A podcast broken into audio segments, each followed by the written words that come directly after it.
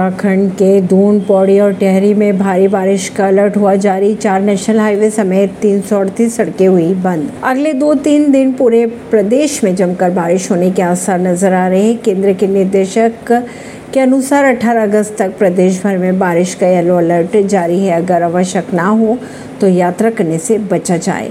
ये हिदायत भी दी गई। उत्तराखंड के कुछ जिलों में आज भी भारी से भारी बारिश के असर नज़र आ रहे हैं। देहरादून, पौड़ी और टेहरी ज़िले के लिए रेड अलर्ट हो गया है। जारी वहीं हरिद्वार, नैनीताल, चंपावत और उधम सिंह नगर ज़िले के लिए येलो अलर्ट जारी है। परिवेश नई दिल्ली से।